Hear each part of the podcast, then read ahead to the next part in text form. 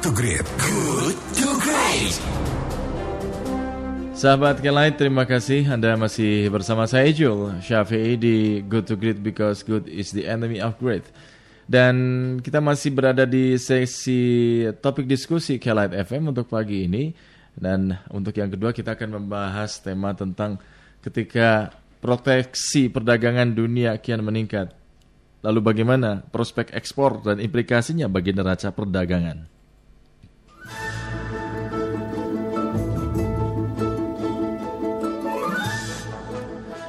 Selama pandemi COVID-19, tindakan pengamanan perdagangan yang dilakukan sejumlah negara cenderung meningkat ya. Nah, salah satunya ini menyasar uh, Indonesia. Hal ini menandakan negara-negara tersebut memprioritaskan perlindungan pasar dalam negeri tentu saja, ya pasar dalam negeri mereka masing-masing gitu loh. Sekarang uh, Indonesia tengah mendapatkan 16 kasus trade remedies atau instrumen perlindungan pasar dalam negeri yang bermula dari tuduhan sejumlah mitra dagang. Nah, ke 16 kasus itu terdiri dari 10 tuduhan anti dumping dan 6 investigasi safeguards atau tindakan pengamanan atas lonjakan impor. Akibatnya Indonesia berpotensi kehilangan devisa negara 1,8 miliar dolar Amerika Nah pertanyaannya ketika proteksi perdagangan dunia ini kian meningkat, bagaimana prospek ekspor dan implikasinya bagi neraca perdagangan? Nah, kemudian apa terobosan apa ini yang bisa dilakukan dalam upaya keluar dari proteksi perdagangan dunia yang semakin meningkat?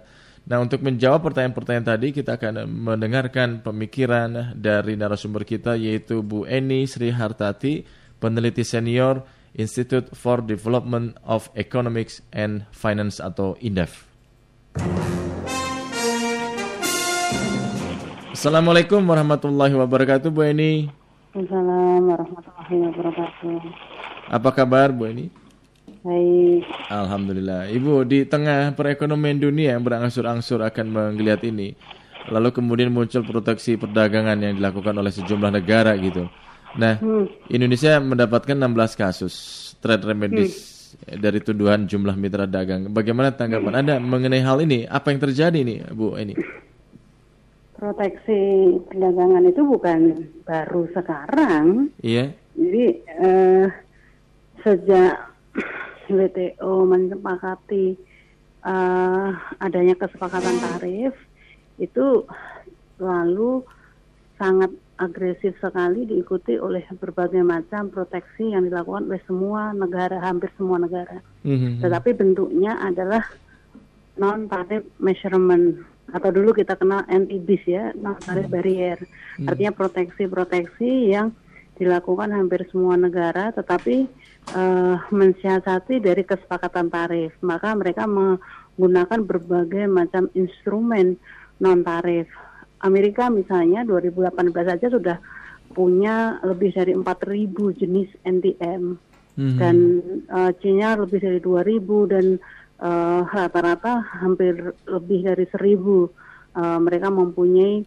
jenis NTM untuk melindungi produk-produk dalam negerinya. Mhm. Puncaknya mm. ya trade war kemarin. Mm. Jadi uh, Amerika sudah me siasati dengan berbagai NTM tapi ya jebol juga masa kalah mm-hmm. kalah uh, bersaing dengan barang-barang dari Cina, Cina yang iya. memang relatif sangat murah gitu kan. Mm-hmm. Nah, sehingga sampai Trump mempunyai tarif barrier untuk biaya masuk dari Cina kan sampai 40 sampai 50 persen. Yeah, yeah. Nah, ada yang sampai Indonesia juga kena CPO mm. ke India sampai 54 persen gitu yeah, kan. Yeah. Nah, sehingga sebenarnya uh, kecenderungan dari hampir seluruh negara itu nggak ada yang adanya free trade itu nggak ada. Mm-hmm. Tetap pasti memproteksi ada, ya. Pasti ada kepentingan untuk memproteksi uh, apa produk-produk dalam negerinya. Hmm. Nah sayangnya Indonesia lugu banget gitu kan mengikuti berbagai macam hmm. uh, apa agreement dalam free trade ini uh, dan hampir seluruh kesepakatan kesepakatan aturan-aturan ya aturan-aturan perdagangan itu kan kita aturannya semuanya dalam uh, regulasi yang formal. Nah yeah. sehingga ketika ada dispute ke WTO sangat mudah adresnya. Loh Indonesia kok menyalahi dari kesepakatan uh, yang telah dilakukan agreement uh, di bawah uh, perjanjian WTO gitu kan. Hmm. Nah, sementara negara-negara itu banyak sekali melakukan proteksi dan subsidi terhadap produk-produk dalam negerinya, terutama di sektor-sektor pertanian kita lihat bagaimana sektor pertanian Amerika, Jepang, Australia semua memproteksi habis-habisan gitu kan. Iya, iya, iya. Tapi ya mereka TST aja dalam negerinya kan untuk kepentingan sendiri ngapain harus di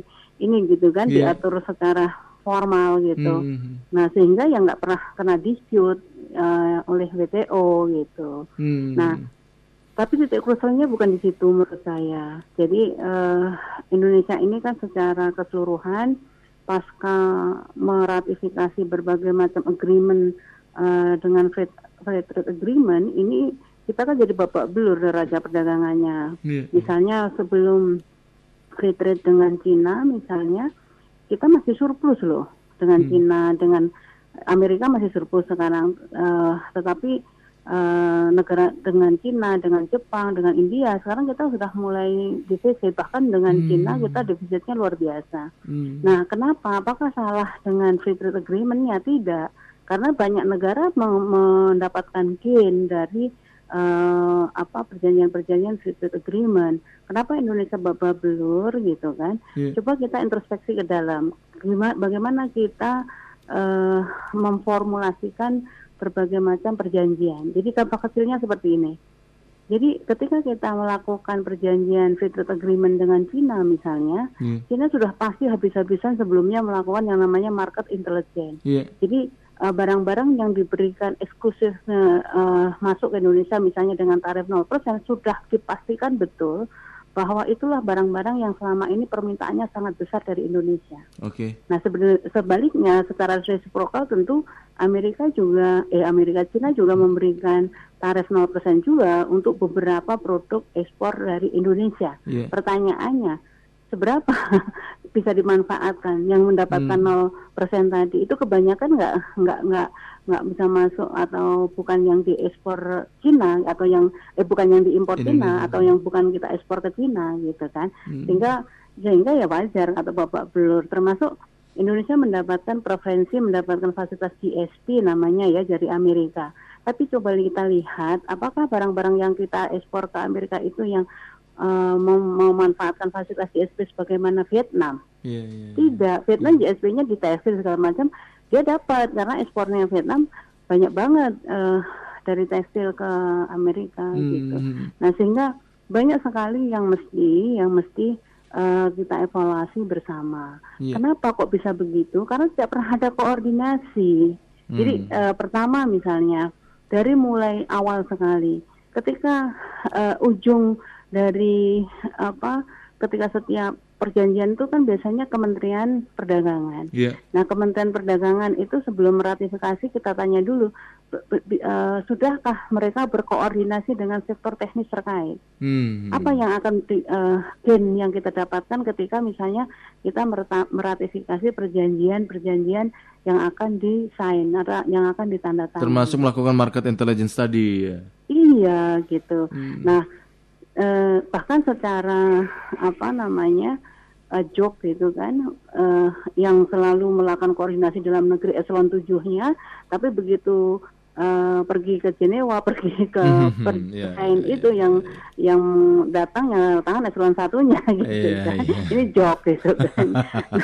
Sekalian jalan-jalan, Bu. nyambung, sehingga nggak nyambung gitu Iya, kan. iya, iya. Nah belum lagi setelah diratifikasi nggak dikoordinasikan dengan sektor eh, pelaku usaha. Misalnya kita sudah dapat eh, ke- tarif 0% dari dari Cina ABCD. Nah itu dikoordinasikan nggak dengan pelaku usaha Iya, gitu iya, kan, iya. yang yang menghasilkan eh, produk-produk tersebut kan bukan pemerintah yang menghasilkan Iya. produk-produk. Berarti Kan ini pengusaha juga pada lagi menjerit semua ya karena konteks ini ya. Iya, kalau sekarang kan sudah di ujung. Mhm. Tiba-tiba kita kena apa namanya semacam eh, penalti gitu kan. Oh, ini Anda nggak layak Iya, masuk karena iya. Anda nggak memenuhi persyaratan. Kan Iya. sayang banget.